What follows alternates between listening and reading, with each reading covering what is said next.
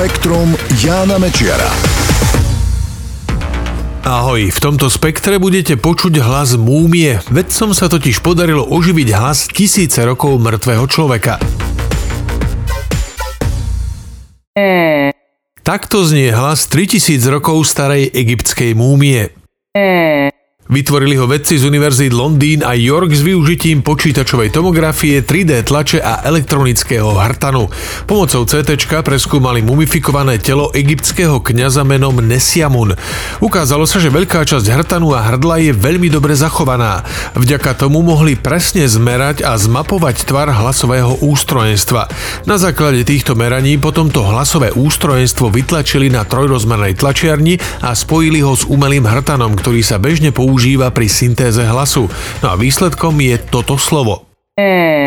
Je to niečo ako anglické slovo bad. Vedci mohli zo zrekonštruovaného hlasového traktu prastarej múmie získať len tento jeden zvuk. O rozprávaní zatiaľ nemôže byť ani reč, pretože v tele múmie sa nezachovali mekké tkanivá, ktoré sú pre rozprávanie nevyhnutné. 70 km široký kráter Jarabuba v západnej Austrálii je zrejme najstaršou zachovanou stopou po dopade vesmírneho telesa na Zem. Naznačuje to štúdia, ktorú zverejnil odborný časopis Nature Communications. Tektonika a erózia v priebehu času neustále menia povrch Zeme, takže veľmi staré krátery po dopadoch meteoritov alebo asteroidov sa dnes už len veľmi ťažko dajú identifikovať. Občas sa podarí nájsť zvyšky materiálu, ktorý sa pri takomto náraze rozletel do širokého okolia. Takto sa už v Austrálii a Afrike našli stopy po dopadoch meteoritov spred 2 miliárd rokov. Nepodarilo sa však nájsť príslušné krátery, z ktorých ten materiál pochádzal.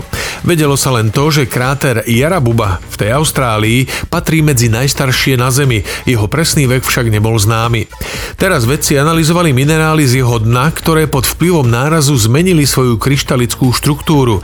Tak sa im podarilo veľmi presne zistiť ich vek. No a dospeli k záveru, že meteorit, alebo skôr asteroid, dopadol na toto miesto pred 2 miliardami 229 miliónmi rokov plus mínus 5 miliónov rokov. Je teda najstarší na svete. V tom čase bola táto časť sveta pokrytá hrubou vrstvou ľadu.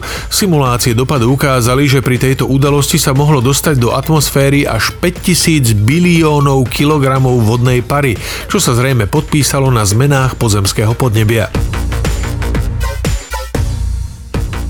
Mamuty dorazila genetika. Vyplýva to z výskumu medzinárodného týmu vedcov, ktorí porovnávali DNA mamutov z čias, keď ešte žili a z čias, keď už dožívali.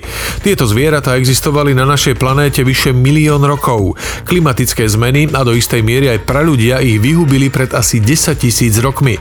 Dve malé populácie na arktických ostrovoch však existovali o čosi dlhšie. Na ostrove svätého Pavla žili mamuty ešte pred 5600 rokmi, na Vrangelovom ostrove dokonca o 1600 rokov dlhšie.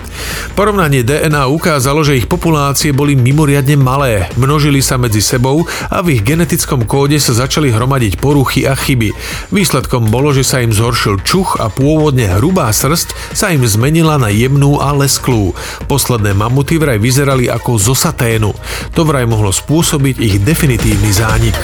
Spektrum Jána Mečiara.